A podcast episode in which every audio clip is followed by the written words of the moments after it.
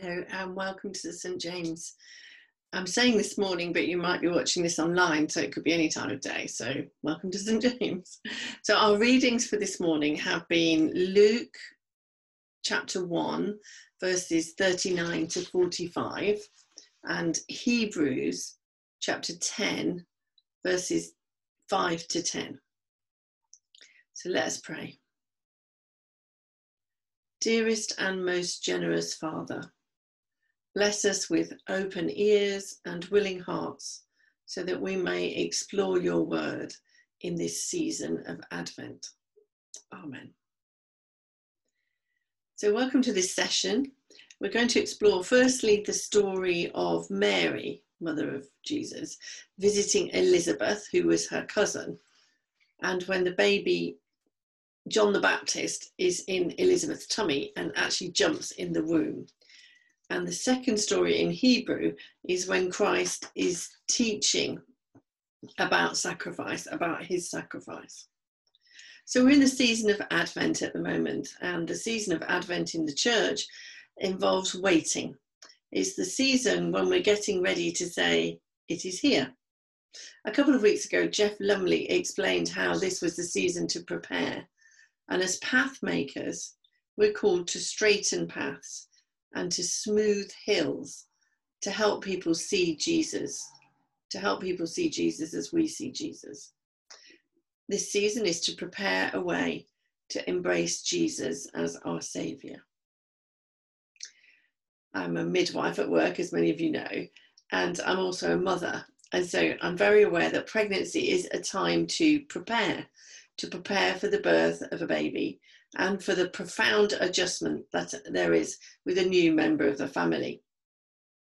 So let's try and imagine how Mary might be feeling. She's a teenager herself. She's betrothed to Joseph, but not yet married, and pregnant with the child of God. An angel had informed Mary that she would bear Jesus and that he is the Son of God in this passage now, we've just heard that Mary visits Elizabeth. Elizabeth is her cousin and is carrying John the Baptist. And John the Baptist has been sent by God to prepare for the Messiah, for Jesus. John the baby actually jumps in his mother's wound with such excitement when Mary comes with this, with this news. But how does Mary react? Mary completely surrenders at what is to come.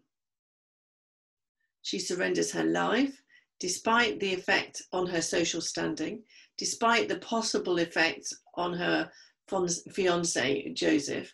Mary gives everything in an attitude of trusting obedience to God. So, if we follow through with the Luke reading, the next thing that happens is that we have Mary's song. So, I'm just going to read Mary's song so we can see how Mary actually feels. So, Mary says, Oh, how my soul praises the Lord, how my spirit rejoices in God my Saviour. For he took notice of this lonely servant girl, and now and from now on all generations will call me blessed. For the mighty one is holy, and he has done great things for me. He shows mercy from generation to generation to all who fear him. His mighty arm has done tremendous things. He has scattered the proud and haughty ones. He's brought down princes from their thrones and exalted the humble. He has filled the hungry with good things and sent the rich away with empty hands. He's helped his servant Israel and remembered to be merciful. For he made his promise to our ancestors, to Abraham and his children forever. So Mary is honoring God and giving him the glory. God honors her with the Christ child, and her pattern of obedience is a pattern for our obedience to listen to God, to glorify God, to trust God. He will keep his promises. And finally, to submit to his perfect will. Moving on to the second reading from Hebrews, G- Jesus Christ is now explaining how God, his Father, will allow Jesus, his only Son, to die on the cross so that there is a new relationship between God and mankind. In the Old Testament, there was a need for people to present animals for sacrifice at the temple, but mankind turned from God and worshipped idols and did not submit to God's will. For some, the image of God as our Father is a difficult one. If your earthly father did not fulfill a good role model or may have even been absent, this can be a barrier on this image. And if that is a reality for you, I would like you to think of the person who has done the most good in your life. This is what God is like. God's intentions for us are always good. They're always, they are always and always will be so. As we live in this broken world, there are and will always be difficult questions. Why is there suffering? Why is there struggle and sickness and evil in the earth, on the earth? God's plan for us was the Garden of Eden, a lush, beautiful, calm place where all our needs were met. In Genesis, however, we hear how man wanted more. Mankind wanted more knowledge, more control. We are God's children, and we must be content to submit to God's will. Here at St. James, we are indeed richly blessed. We are church privileged to be able to sacrifice and serve in an intercultural and diverse setting. We're given an invitation to spend time with the Father Himself. To have Jesus as our personal friend, and as with good friends, we will crave to spend quality time with Him. We'll not just fit Him around our everyday lives and save Him for Sunday, but we will give Jesus our time first before our other demands. As with Mary, the meek mother of Joseph, as you honour God, he will honour you. Opportunity at church abounds. Come and sing with us. Come and pray with us. Come for healing on the streets. Come with stay and play or English classes. There is lots of choice depending on the skills and the gifts that God has given you. And our commitment must touch every quarter of our lives our work, our friends, our homes, and our finances.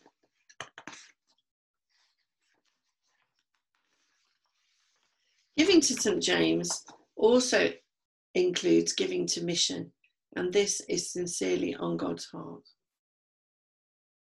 What God wants most is a personal relationship with you with each and every one of us.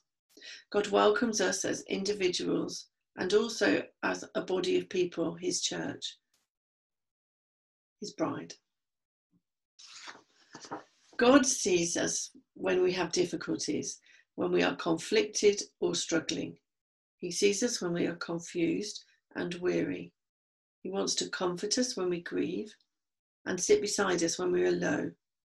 Jesus is there beside us when we achieve and holds out his hand to pick us up when we fail. God wants us to serve him as the people that we are, diverse and different from one another, each one his child. He loves us more than anything else. As humans, we question, we test. How can we be sure that this is how God feels? In the Hebrew verse that we heard today, Christ himself explains what is to happen. He has been sent by God to pursue the new order, an order of forgiveness, where he, Jesus, is the Lamb of sacrifice. No more sin offerings, no more burnt animals in the temple, a new order. God has sacrificed Jesus, his only Son, on the cross so that we, his children, no longer need to do these things. Jesus died on the cross for us and is now in heaven with God to straighten our path, to smooth our relationship back to God. Please take a moment now to sit comfortably if you can and close your eyes. Picture the faithful young Mary in the stable, baby Jesus in her arms. think through the images that we are given of Jesus' young life in the Bible. The young Jesus angry in the temple as he turns over the tables of the money launderers. The image of Jesus the man, traveling with the disciples, healing, teaching. And now the painful image of the cross. The ultimate sacrifice for you and for I. But it doesn't end there for we have a reality of the empty tomb. Jesus does not remain on the cross. He has been reconciled to God our Father. He is in heaven and he prays for us, he intercedes for us. Because Jesus died for us, we can come to the Father with clean hearts. We are free to trust and to serve. Let us remember Mary as our pattern. She gives God the glory, for he is the authority. In recognizing his great favor to her, she is humbled to trust and serve the Lord. As we finish today, my prayer for us all is that we know that trust, that faith, and that humility, like the young virgin maid, and that we too would love him too as he loves us. Amen.